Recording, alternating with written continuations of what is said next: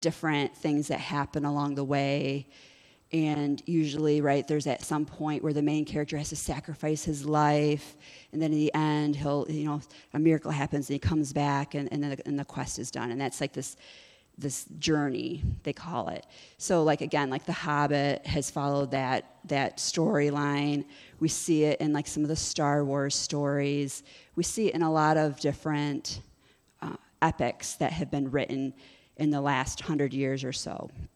But what I find really interesting about that is most of the time what they're paralleling is the life of Jesus. It's like somebody read the, the four Gospels and decided, like, this is like an epic. This is like the book that has been spread all over the world. Like, I'm going to write a story similar to this.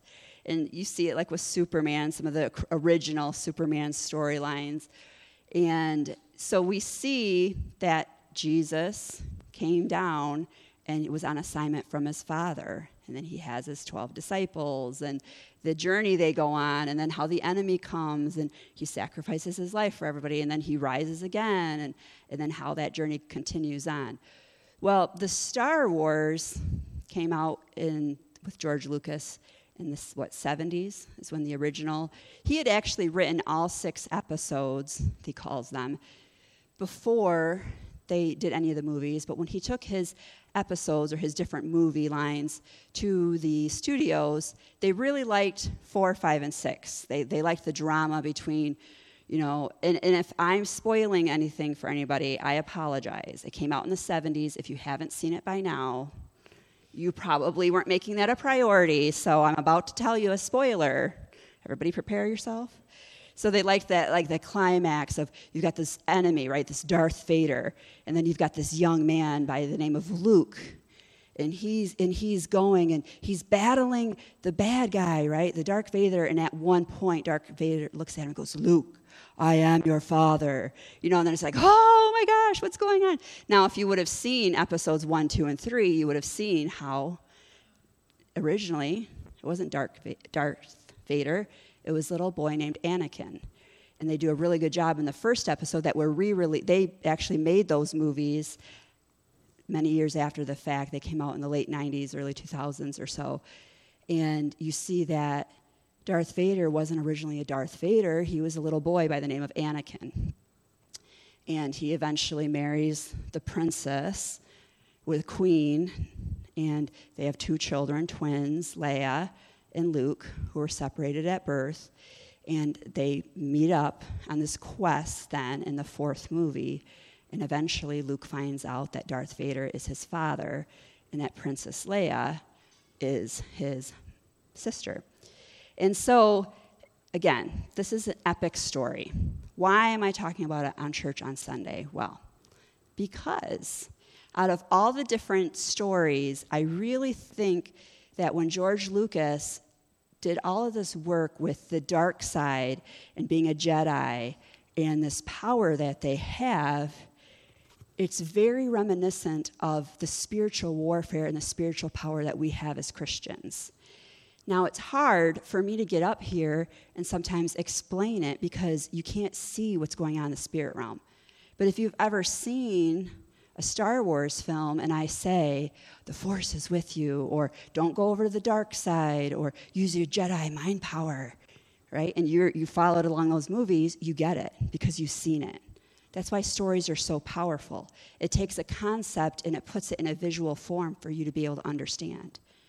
Now, we have here in Bay City witches.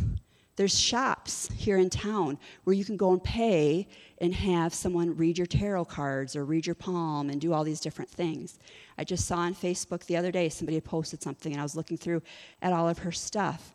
And here's the thing. She seems legitimate, and she seems like a professional because they charge for what they do. But as a Christian, I can get up and say, okay, I can prophesy over you, and I can, you know, pray and command and do have spiritual authority way bigger than her, but because I don't charge for it and I don't have a shop and I don't advertise it and put it all over Facebook, it doesn't seem like I'm legitimate. But that's how, like, the dark side is, right? The dark side says, look at me, we, you know, we're doing all of these different things, and this is power, this works, and people will review them and say, oh yeah, she told me this, and it came out to be true. But then yet on the Christian side of things, because we are told that is not what we rejoice over.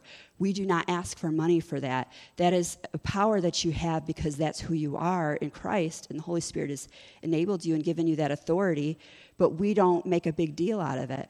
So when people are in crisis or when people are looking for an answer, the lady who's advertising down the street, come in, is the first place that the world goes to. And we as Christians need to be aware of that so we're not deceived, because many of us, I mean, I remember being young and growing up, and my friends and people people that were in the church, well, I better read my horoscope so I know what my future holds, right? Because that's all they know. That's what they've seen. And it's not until we sit down and talk about it and say, your destiny is not in what these people are interpreting the stars about because of the day you were born. Your destiny is determined by God, and the Holy Spirit will enable the prophets and the pastors and the elders of your church to be able to speak over to over you. And you actually have been given authority. You can hear from the voice of God. But unless you know and someone tells you that you have that authority and how to hear the voice of God, you're not going to know. So at least go to a spiritual leader that is be- believes in Christ and is not charging you for that, so that they can help you and they can agree with you and they can be praying for you. And so we have spiritual authority as Christians, and we are in spiritual warfare. But because we don't see it, we don't understand it, we make statements like, I'm having a bad day, or I'm having a bad year, or this is just really bad luck, or, um, you know, the world's just out to get me. I don't know what to do. These are statements that the world has taught us to say because we don't understand what is really going on. We don't understand that I can just use the name of Jesus and the enemy must flee. We watch movies like The Exorcist, and we see this Catholic priest running around throwing water and screaming and being chased out of a house by a little girl, and we think that's reality, and so I better not even talk about spiritual things, because if a Catholic priest in this movie can't handle it, then how am I going to handle it? But the reality is that's a Hollywood movie, and that's not how it works. But that's the only portrayal we see of these things. But then we watch Star Wars, and we know the good is going to win. The Jedi is always more powerful, you know. But we see, even in the movies like this, I will say they try to make it out like it's equal. It doesn't. It? It tries to make it out like, you know, we just watched episode one over again the other day, and the Darth Maul, I think, is the bad guy in that one, like the big one that he's fighting, and he kills the main Jedi. And so the apprentice, which is Obi-Wan, who becomes one of the characters in the further up movies, ends up killing him. So it's like, okay, well, the bad guy could kill a good guy, but then a good guy could kill a bad guy, so it's kind of equal. It's kind of fifty-fifty if you're going to win or not. And that's not even correct, not when it comes to Christianity. There is no fifty-fifty.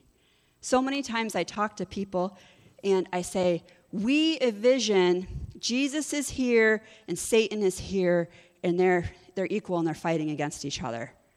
But that is not the truth. That is not the truth. Father God, Holy Spirit, Jesus is up here.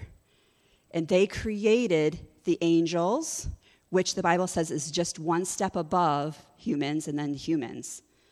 Now, what happened is the angels have free will just like we do.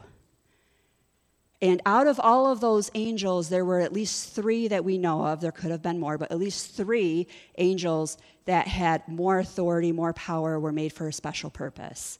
We see Michael, an archangel. We see Gabriel, who is a mouthpiece of God. And we see Lucifer. And Lucifer was in charge of the worship in heaven. And Lucifer thought he was so amazing because his, his power and his ability to lead the worship was greater than he thought than anybody else's. And he began to think that he was better and greater than God. And he ends up saying, like, to the other angels, we don't need God. Look how amazing he made me. We, we don't need God. We can go. And so God ends up casting Lucifer, and Lucifer takes a third of the angels with him, and they get cast down to earth. And now we call him Satan. So Jesus is still up here. Jesus is God. Jesus is the bodily form of God. We use the name of Jesus because God has given us his name and his authority. And the angels are below him. And Lucifer has been cast down. It is Satan. And even though humans don't have the ability to see in the spirit realm, like, like the angels can, right? The angels can see the earthly realm and the spirit realm, because as humans, we are on a bodily form here, and the angels have the ability to fly and do this. We're not at the same level of them. That's why the Bible says we're one step below them. Why? Because we don't have the powers that they have to be able to do all these different things. But the authority has been given to us. So what we're going to do is we're going to look here at Scripture, because we I can tell you, but if you don't know that that is true, it's hard for you to accept it. It'd be kind of like if somebody came in here and says, they have a re- new weird, you know, roundabout, you know, one-way thing, and, and the red light takes forever. And if you were a brand new driver and I said to you, well, you can turn left on a red light if it's a one-way, you might be like, eh, she told me that, but I don't know if I believe it. But if I Googled the law and I sent you a link on your phone and said, read this, it says, yes, in Michigan law, you can turn left on a on a one-way, even if it's red, if no one's coming. Then all of a sudden you're like, okay, now I'm going to turn left when I've been sitting here forever, right? Because you know that legally you're allowed to do that. So unless we know what the actual Scripture says that we can do with the authority, then we won't know. So we're going to look at it scripturally. One other thing, I'll, I'll talk to people, and I'll, you know, they'll be telling me about, oh, I'm just having a really bad day, or, or I'm having this really bad situation with somebody, and I'll be like, well, that's, maybe it's just demonic. Maybe what's going on in your house is just demonic. Like you've you've done everything in the physical realm you can do. You've done everything in the in the relationships you can do. You know, maybe I just need to come in and pray with you over your house, and we need to tell the demons to leave. And they'll be like, oh, I don't believe in demons. And I'll be like, what? I don't believe in demons, Mary. Oh, okay. Let's step back. Do you believe in Jesus? Well, yes, I believe in Jesus, and I'm a Christian. Do you believe that God has sent angels to help you? Yes, I believe in angels. Okay, but you don't believe in demons? No, I don't believe in them. I'll be like, well, what about what God's word says? That Lucifer was a fallen angel. And that now, because he's separated from God, that's what evil is, is the absence of God, that they are out there and they are doing things. Well, I don't, then this is when they'll clarify. Well, I know what the Bible says, but if I believe in them and I think about them, then I'm going to get afraid because I think they have more power than me. So it's better for me just to say I don't believe in them. Okay, so denying the fact that they exist means that they have no power over you? I wish I would have thought of that one. Why didn't Jesus tell us that?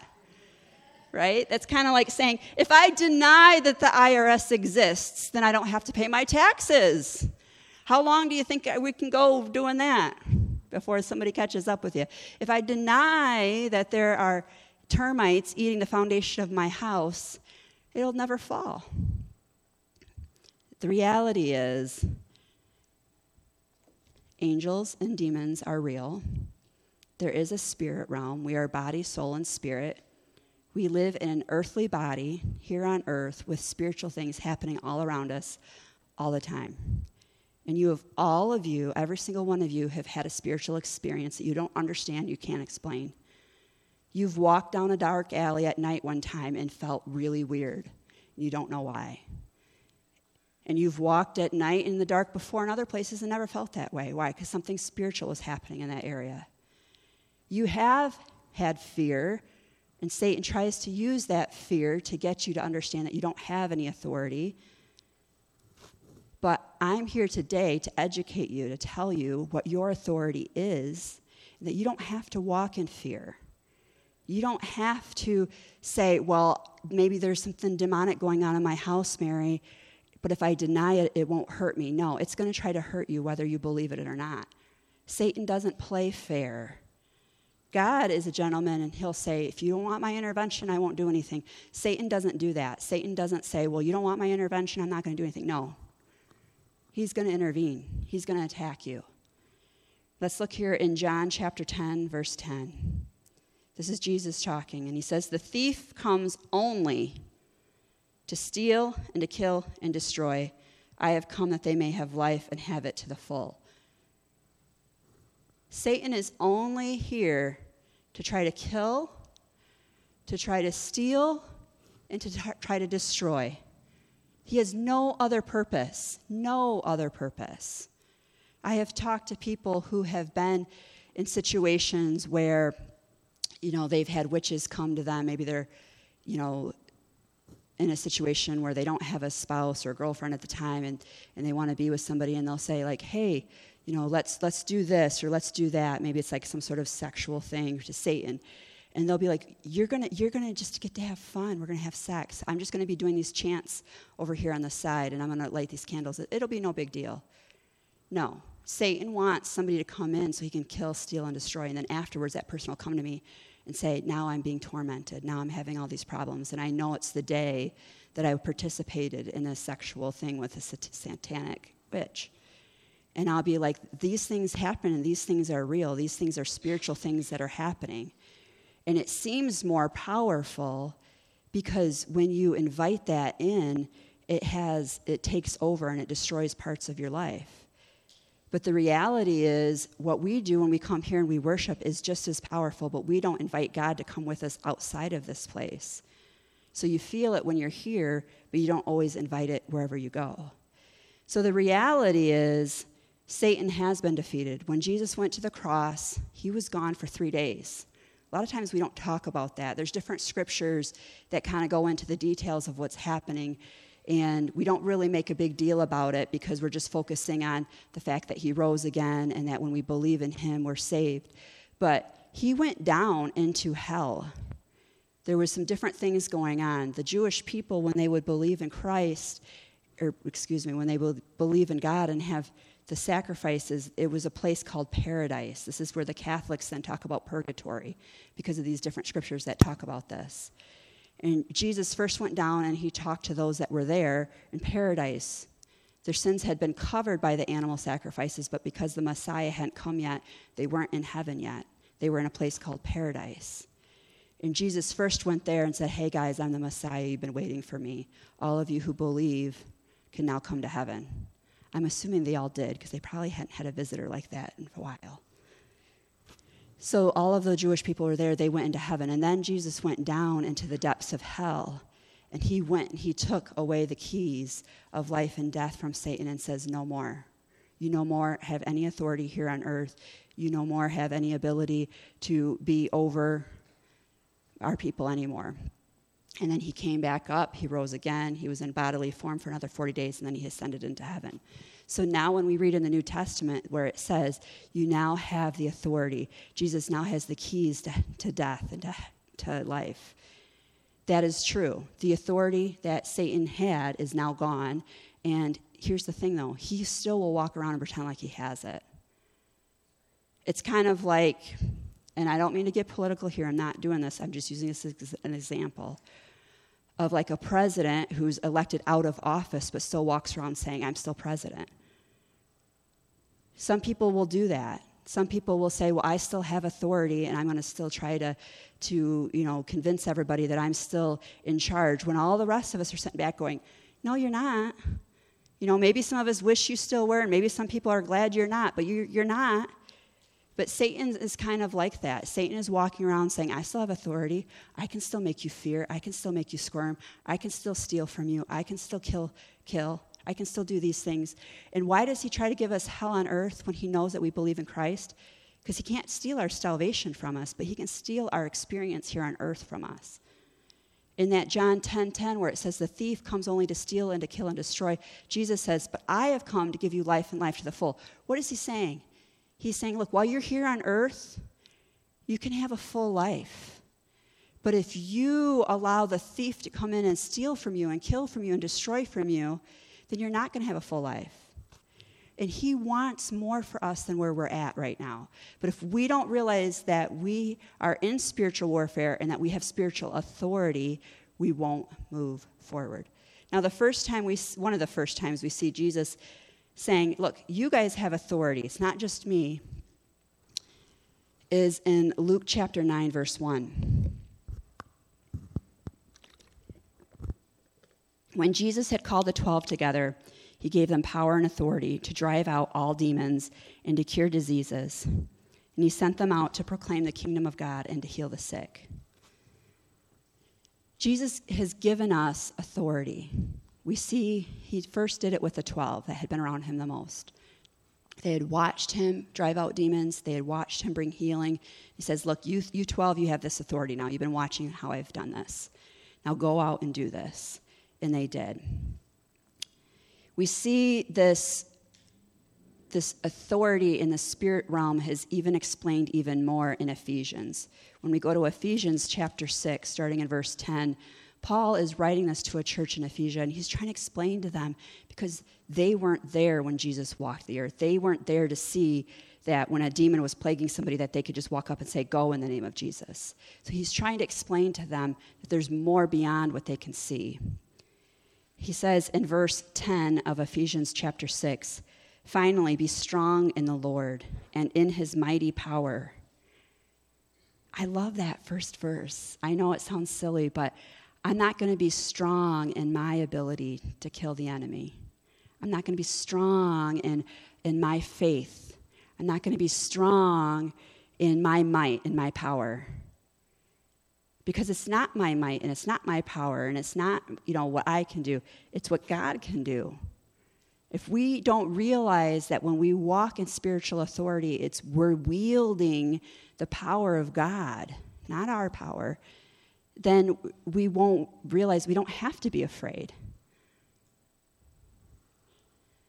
It says, finally, be strong in the Lord and in his mighty power. Put on the full armor of God so that you can take your stand against the devil's schemes. He's scheming against you. When you are going through financial hardship, when you are going through relationship issues, when you are depressed, when you are having all these different things, you always do your best. You always look and say, could I be better at relationships in this area? Do I need to apologize? Do I need to forgive? Do I need to let this go? Do I need something physical to be changed? Is it wintertime in Michigan? Do I need some vitamin D? What do I need to do?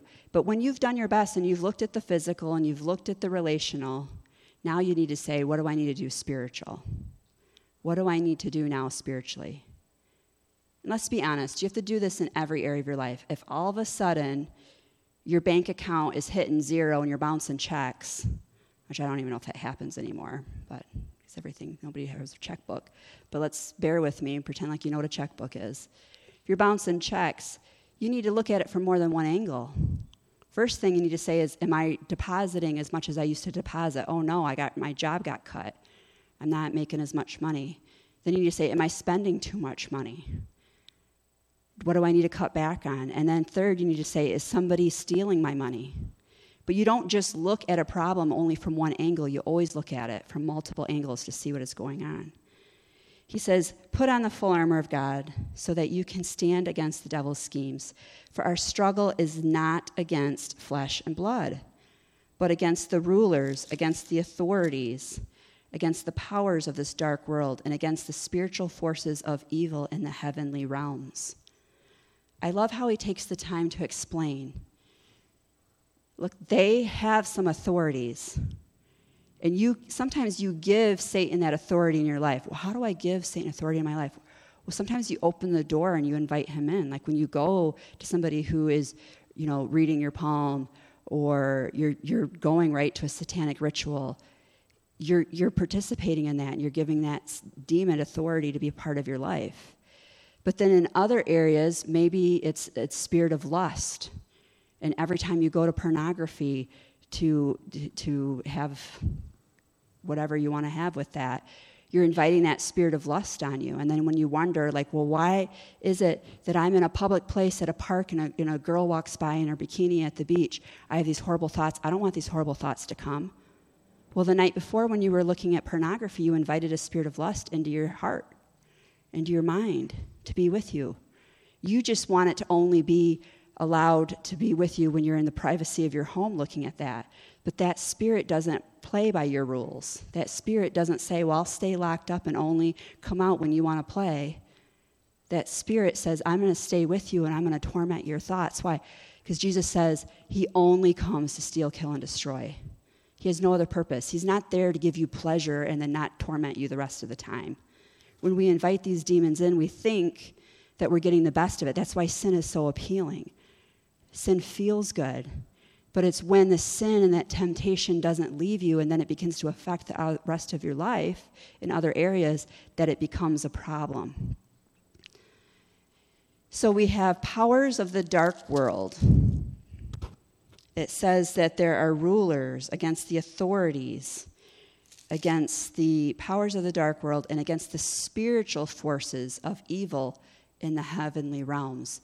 So there's spiritual forces that are coming against you. It's kind of like when you're here on earth and the storm comes against you, when this, those, those storm clouds come. And when you see them coming, what do you do? You take shelter. You close up your windows. You bring your animals in. So you recognize when here on earth storm clouds come, but what do we do when the spiritual forces are coming against you? Do we say, oh, I don't believe in demons. I don't want to believe. If I don't believe, then they won't hurt me. I'm just, you know, how can she talk about this? She's trying to make us all afraid. No, I'm reading to you out of God's word. Jesus made a point to say, there is a devil, and I'm going to give you the authority to cast the devil out. Now go and cast the devil out.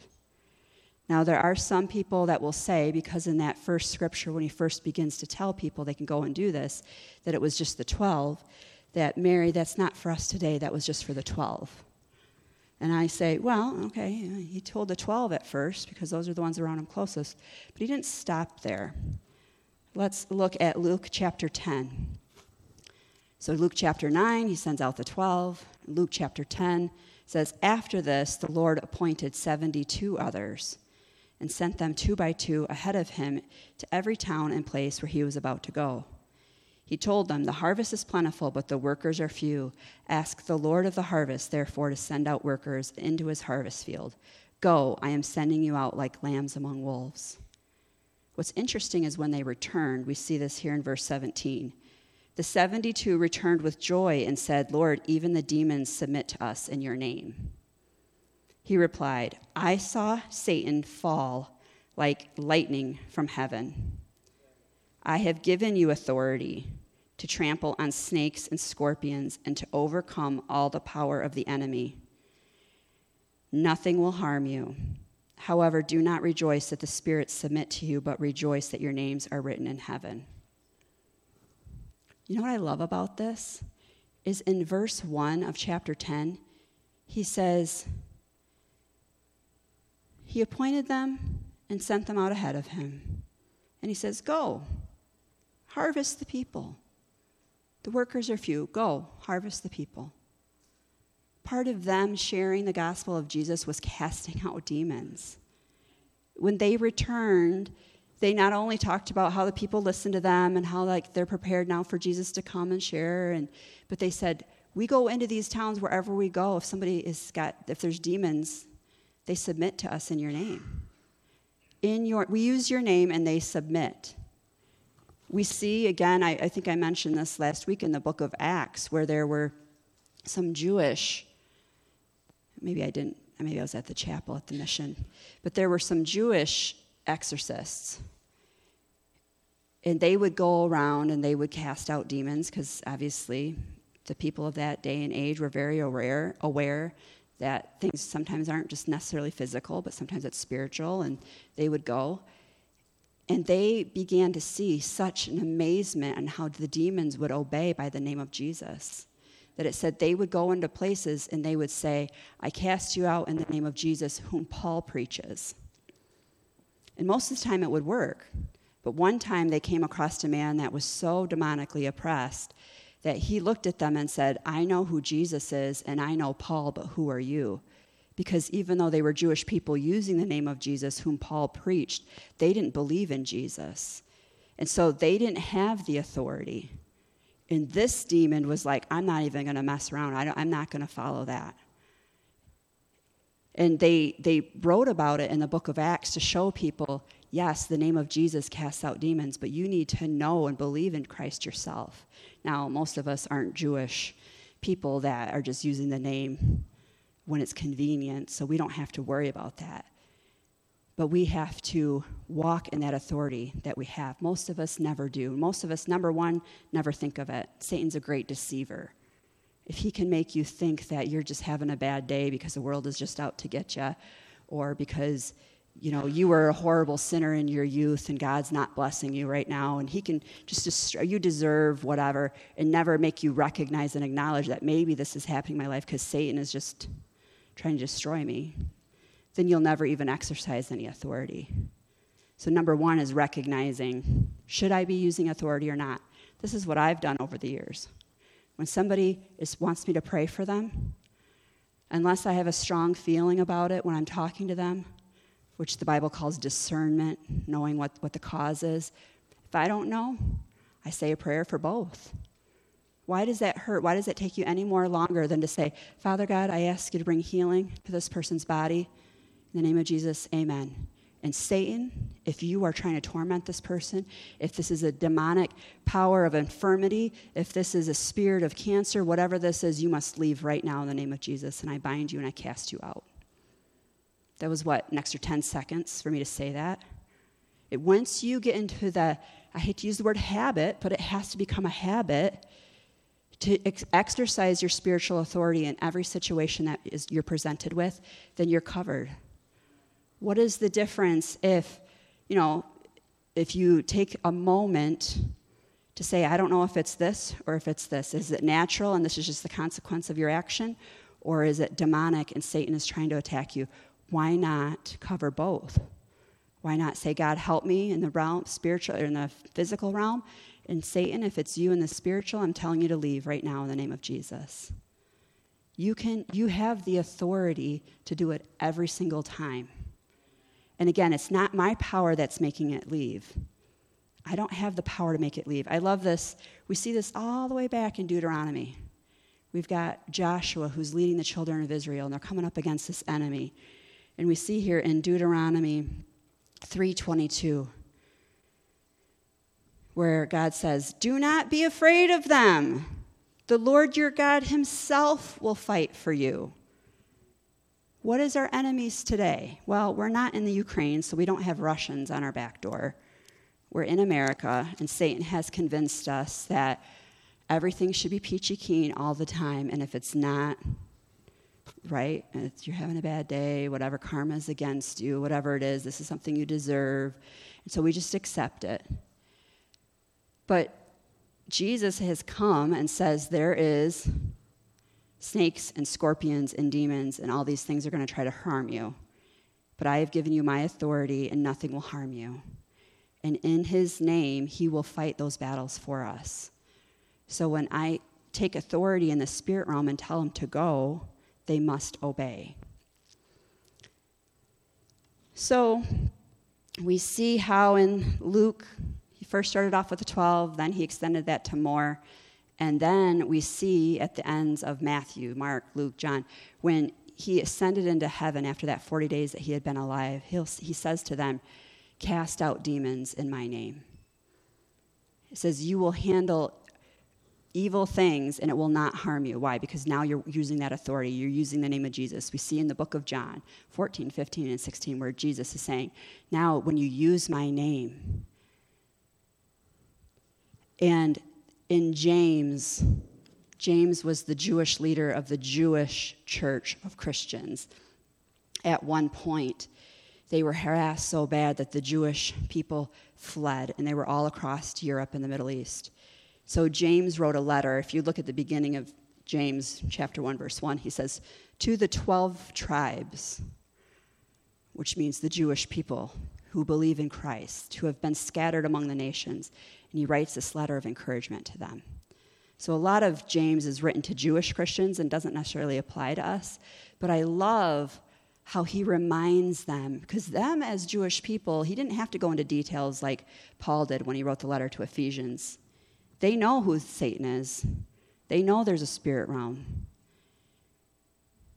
But because now they have Christ and have that authority, it's much easier to deal with than it had been in the past. So we see in James chapter four, verse seven, it's a very simple statement he says to them. He says, "Submit yourself then to God.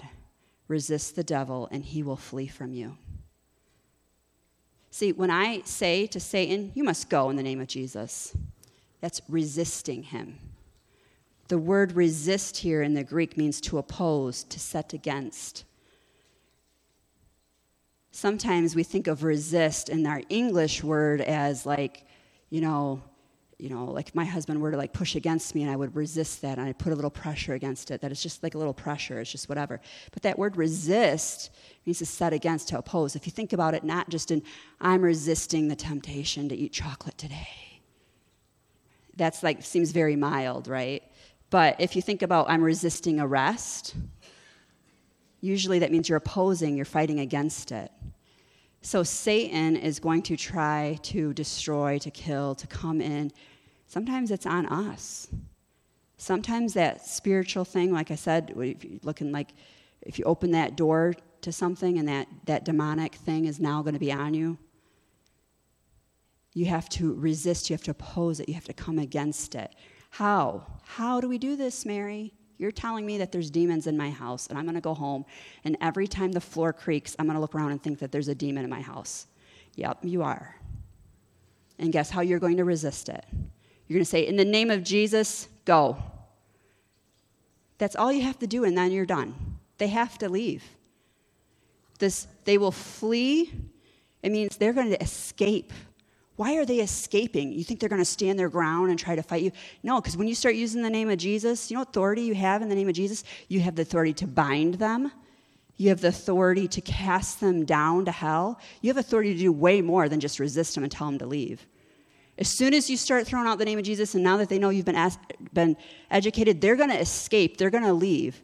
Before you leave here today, we're going to pray, and if you want me to pray for you, then I'll have you say amen at the end of the prayer. And you know in your heart when I start praying that you want that. And I'm not only going to pray for any demonic thing that might be on you that followed you into this place. We're going to tell it to go. But we're going to pray for your home life. We're going to pray for your driving life. We're going to pray for your relationships. We're going to pray for your work life. And we're going to say, hey, if there's any demon there, you better leave now. And when you go in there, they're going to want to escape. They're going to want to go because they're going to know that you've been educated. And you don't have to be strong in your faith. You don't have to be educated and, and know every little thing. All you have to use is the name of Jesus. All you need is the name of it. It is that simple. Sometimes people try to overcomplicate it. Sometimes people, you can take whole theology classes for years on what exactly happens. But I tell you all what, right now, you don't need to take two years in auto mechanic school to know that if you put gas in your car, it'll run, do ya? You didn't need two years of auto mechanic school to understand how that gasoline makes the pistons fire and makes the wheels turn. You grew up and you watched your parents put gas in the car and it ran. And so when you got a car, you took it, when the, it said E, and you put gas in the car. It was that simple. You don't need two years of theology to be able to walk into a house and tell the demons to get the H E L L out, do ya? And if I was in your home and I felt strongly I needed to say it, I'd say it. I'm not saying it here because somebody's recording me and I'll get letters, but I'm telling you, you can tell the demons to go to where they belong. You don't have to live with them. What kind of authority do you have over your house? If I decide to move in tomorrow and I'm leaving a mess everywhere and this and that, I wasn't invited, wouldn't you just call the cops at one point and say, I got a squatter in my house, get her out? Wouldn't you tell me just to get out? You have the authority to tell your neighbors not to live in your garage. So why are you letting the demons live in your guest room? But see, because you don't see them and you don't want to believe it because you're scared of it, you just ignore it. But then yet the messes they're leaving and the traps they're having for you, you keep falling into it. So today is the day that you are reminded of who you are. You are a child of the Most High God. What do you think why I wore this? I love this. So Princess Leia was the daughter of the queen, so she's a princess. So she's out there, they're fighting the bad guys, and the one guy always would give her a hard time and say, okay, princess, meaning that she couldn't fight and she couldn't, you know, wasn't as strong. And I remember her at one point saying, don't call me princess. She was a fighter. Now, you are all prince and princesses of God, but that doesn't mean that you sit there and you're just so, you know, they got to handle you with kid gloves that you don't have any authority and you can't rise up and fight. You can rise up and fight, and you don't even have to break a sweat. You don't even have to, it's not going to take you hours. When all of a sudden you recognize that things aren't going well, you just simply say, in the name of Jesus, Satan, you must go. In the name of Jesus, I am covered by the blood. In the name of Jesus, this house is covered by the blood. Satan, do not try to come in here anymore. Do not try to come into my thoughts and make me think that I'm unworthy or this situation is bad or this or that. That is not from you, and that is not from God. If you come into our counseling room, I got a big bulletin board, and one of the first things it says is, whose thought is it? Did you know that Satan's thoughts come at you like fiery darts? That's what it says here in Ephesians, if we were to read this entire part. In Ephesians chapter six, I'm going to read the whole thing, and I know I'm over on time, but we're going to pray. Finally, be strong in the Lord and in his mighty power. Put on the full armor of God so that you can take your stand against the evil schemes. For our struggle is not against flesh and blood, but against the rulers, against the authorities, against the powers of this dark world, and against the spiritual forces of evil in the heavenly realms. Therefore, put on the full armor of God so that when the day of evil comes, you may be able to stand your ground.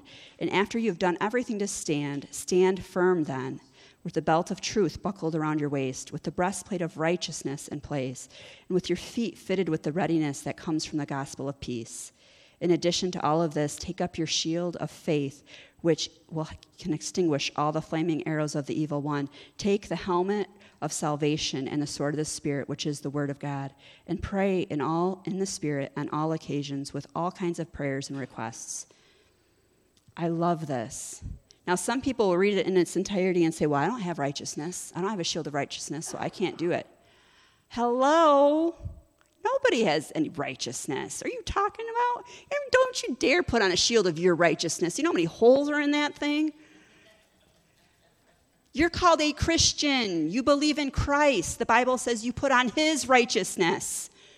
Why do you think I'm taking something and putting it on? Because I don't have it. My body doesn't possess it. I'm putting on the righteousness of Christ, and his righteousness is perfect, so nothing can hit me. I'm putting on the helmet of salvation when I believe in Christ.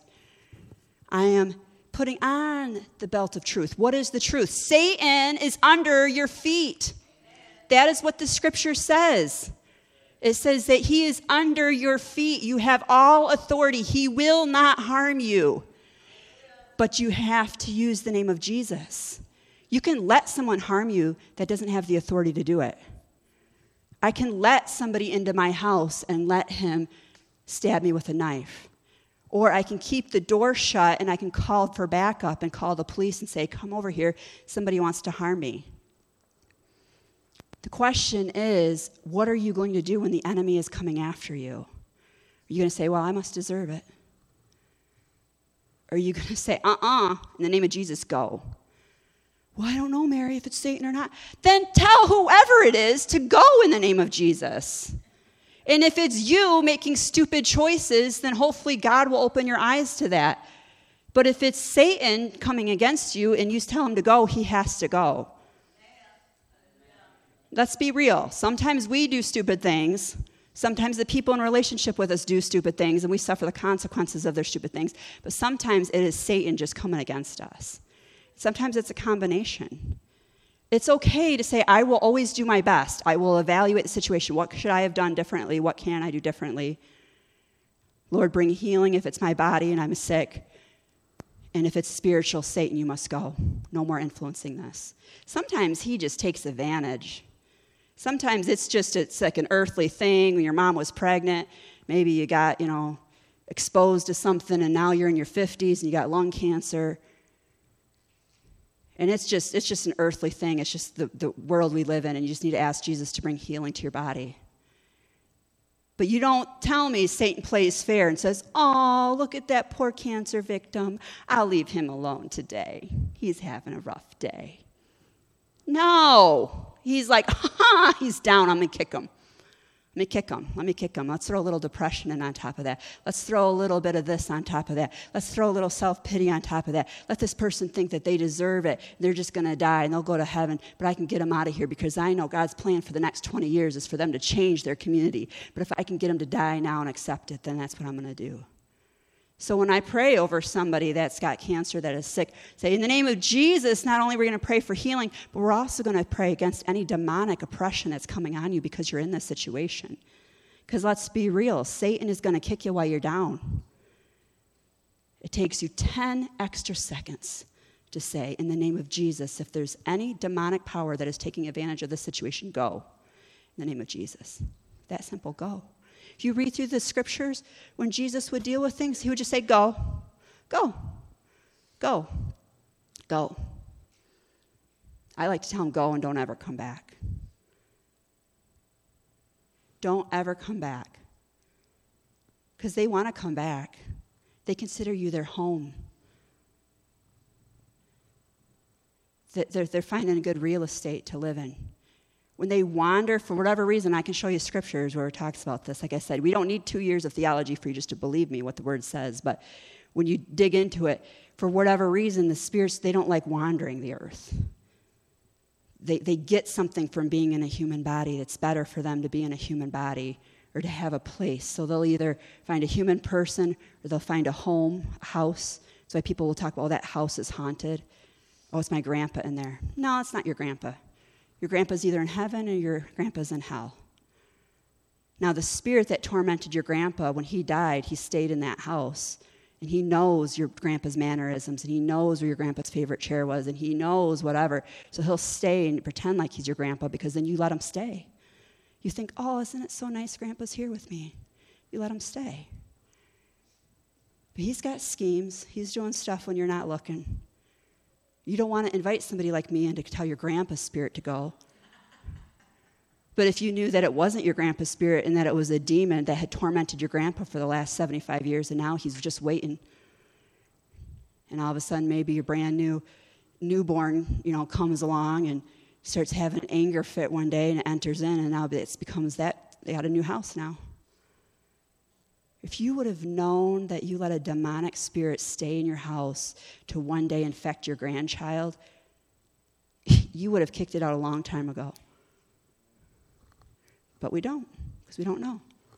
Because we don't make a big deal about it. It's like, well, there's a spirit realm, and we, we'll talk about it if you need me to come over, but we don't want to talk about it on a Sunday morning. It's too deep, right? Are you kidding me?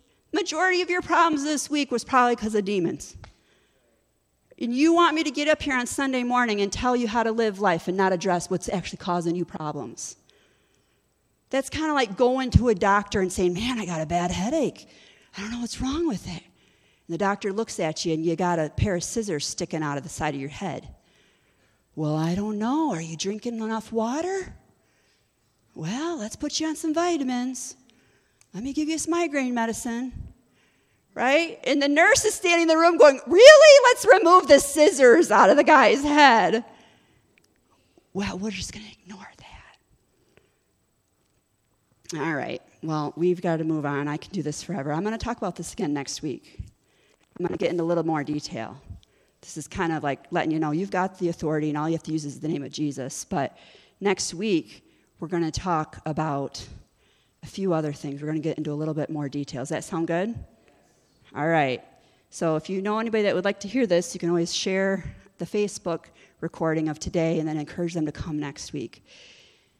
So we're going to take the, the communion, but before we do, wouldn't you all like to take communion without anything demonic on you? So here's the thing. Well, Mary, I don't think there's anything on me. Okay, that's fine. But do you give me permission to pray that if there is, I can tell it to go? Give me permission? All right, so why don't you just stand up if you want me to pray over that you. And what we're going to do is we're going to use the name of Jesus, and we're going to tell anything that might be on you or in you or been around you, maybe has been in your home, has been in your life in any way, that if it's there and it is not from God, that today is the day it must go. All right? In the name of Jesus, I speak to any demonic spirit, any fallen angel, any demon that has been on these people, that has been around these people, that has been oppressing these people, that have been tormenting these people, that have been stealing from these people, that has been trying to kill these people in any areas of their lives. I'm telling you right now, in the name of Jesus, you must go, and you are not to return. You are to leave their homes. You are to leave their workplaces. I don't care what your assignment has been. If your assignment has affected the people that are in this room, that are standing right now, that have said, yes, I want you to pray for me, Pastor Mary. I give you permission. You must leave right now in the name of Jesus. You are no longer allowed to affect their lives in any way. I come in the name of Jesus with the authority of Jesus from Almighty God, with the power and the might of his heavenly army. And I tell you to leave them right now in the name of Jesus. You must go. You must leave their homes. You must leave their cars. And I don't care if somebody else lives in that house that doesn't give them authority. In the name of Jesus, with the authority that they have because they are in that home, those demons must leave right now. And Father God, we ask you in the name of Jesus to station angels around their homes, around their workplaces, around their relationships, to be alerted and to fight the spiritual battles if any demon ever tries to come back to harm them. Father God, give them wisdom and show them if something tries to come back, if they open the door to something, rec- that they recognize it immediately and they can say, in the name of Jesus, you must go. Father God, let them understand that the spiritual realm is real. Ignoring it and saying it doesn't exist is not helping them in any way. Even if they're unsure, there is no reason why they can't stand up and just use that name of Jesus. You've given us your name. We thank you for that authority that you've given us. We embrace it and we apply it to our lives. Bless us, Father God. Let the curses and the demonic influences fall off of us right now. Soften our hearts in the name of Jesus. And we thank you that the demons have been told to leave and they have left. We receive your peace. We receive your power. We receive your healing. In Jesus' name we pray. Amen. Amen. All right. Well, feel free to have a seat. The ushers will come up, and we will bless this. So what's interesting is when we talk about the name of Jesus and the power of the, the blood was shed, it's a blood covenant. You may or may not know this, but Satanists are big. They want to mimic what God has given us. Anything God gives us that's a blessing, they want to mimic it. So when they have their communion, they have a called a Black Sabbath. What they'll do is they'll cut each other, and they'll put a little bit of blood from everybody. They'll have the men ejaculate, and they'll put the semen in with it. They'll mix it up, and then that's what they pass around, and that's the covenant they have with Satan with each other. So this, isn't, aren't you so glad that Jesus didn't say, okay, disciples, let's all give each other a little bit of blood. Let's drink it. No, he said, we can just use juice, and it can represent my blood. So God was much better with how he did it for us. Isn't this good? Aren't we glad this is just juice? All right, let's pray over this. In the name of the Father, and the Son, and the Holy Spirit, I consecrate this bread and juice for Holy Communion. Father, may your Holy Spirit fill it in the name of Jesus. We pray, remember, and trust in you. Amen. All right, so unlike the Satanists, who believe in the power of covenant, our covenant is with a living God and not with each other, not with Satan.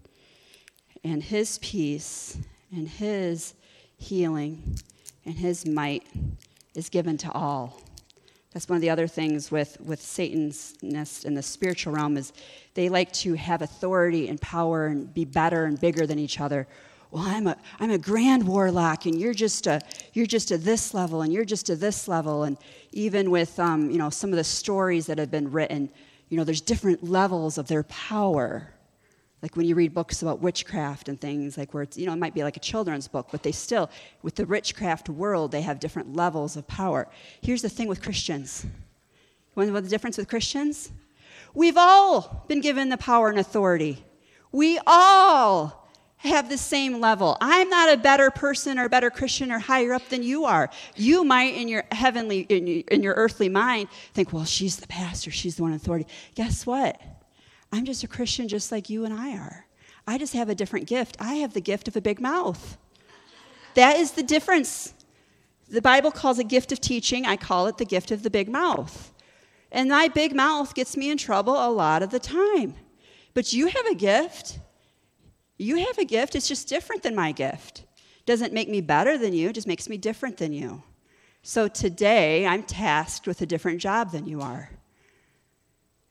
But with Christianity, we're all the same. We've all been given the opportunity to remember what Christ did. We've all been given the authority to use the name of Jesus. We've all been given the ability to pray to the Father in the name of Jesus. Now, Satan is going to work really hard on you and say, you're not worthy. That's where shame comes in and condemnation comes in. Or he'll, he'll get you angry and he'll get you offended. That's the other tactic of Satan. If he can't get you to feel ashamed, keep you away, then he'll get you offended. And he'll find you find some reason why you don't want to accept it. But we've all been given the opportunity. It's the same for everyone. In Matthew chapter twenty-six, verse twenty-six, it says, while they were eating, Jesus took the bread. And when he had given thanks, he broke it and gave it to the disciples, saying, take and eat. This is my body. And we take it.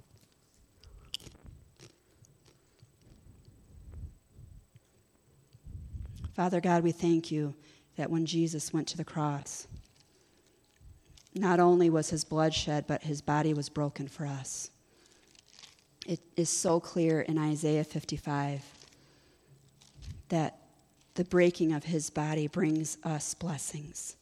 It says he was pierced for our transgressions, he was crushed for our iniquities. The punishment that brought us peace was on him, and by his wounds we are healed. We are so thankful that he was willing to have his body broken and the blood shed. In verse twenty-seven, it says, then he took a cup, and when he had given thanks, he gave it to them, saying, drink from it, all of you. This is my blood of the covenant, which is poured out for many for the forgiveness of sins. Let us take the cup. Father God, we enter this covenant with you, that we do not have to do life alone, but we can use the name of Jesus, not only to have forgiveness of our sins, to have healing for our body, but to have peace in our souls. And if that means using the name of Jesus to tell the demons who are tormenting our souls and not letting us have peace, then so be it. We thank you that we have entered a blood covenant with you and that we are allowed to use your name. We receive all of the benefits, and we thank you for this reminder. Help us as we go through this week to simply say, Satan, you must go in the name of Jesus. And as we continue to learn this week of practical steps and how to apply it to our lives, that we will begin to see a difference in our attitudes. We'll begin to see a difference in our situations. We'll be able to feel more peace and comfort in our homes because they have been cleaned out. And we do not leave these homes and our hearts empty. Where once a spirit of lust was, now it's just empty, and I and I have no no no peace, no joy, no satisfaction. Even though that was a false peace or a false joy, it was something, and now I just feel empty. See, that's where Satan wants to trick us to open those doors again. Father God, we don't leave this place empty. We leave this place filled with your love and with your power and with your joy. And we ask you right now in the name of Jesus for every single person who took that blood covenant, who took that bread, that they take in your Holy Spirit. They take in your joy. They take in your peace. They take in your healing and fill them, Father God, to overflowing so they don't need to look to anything else to fill a void in them. They just need to look to you. So this week, if they begin to feel a void and, void and they want to reach to something that isn't of you, that isn't good for them, that you will whisper in their ear and you will remind them and say, I am enough. The power of God is enough. Come to me. And they will take a moment and say, Jesus, fill me. Holy Spirit, fill me. Give me your peace. Give me your joy. We thank you for that. We thank you and we praise you. In the name of Jesus, we pray. Amen. Amen. Amen. Well, I hope you all have a wonderful day. And we will be here next Sunday at ten a.m. See you then.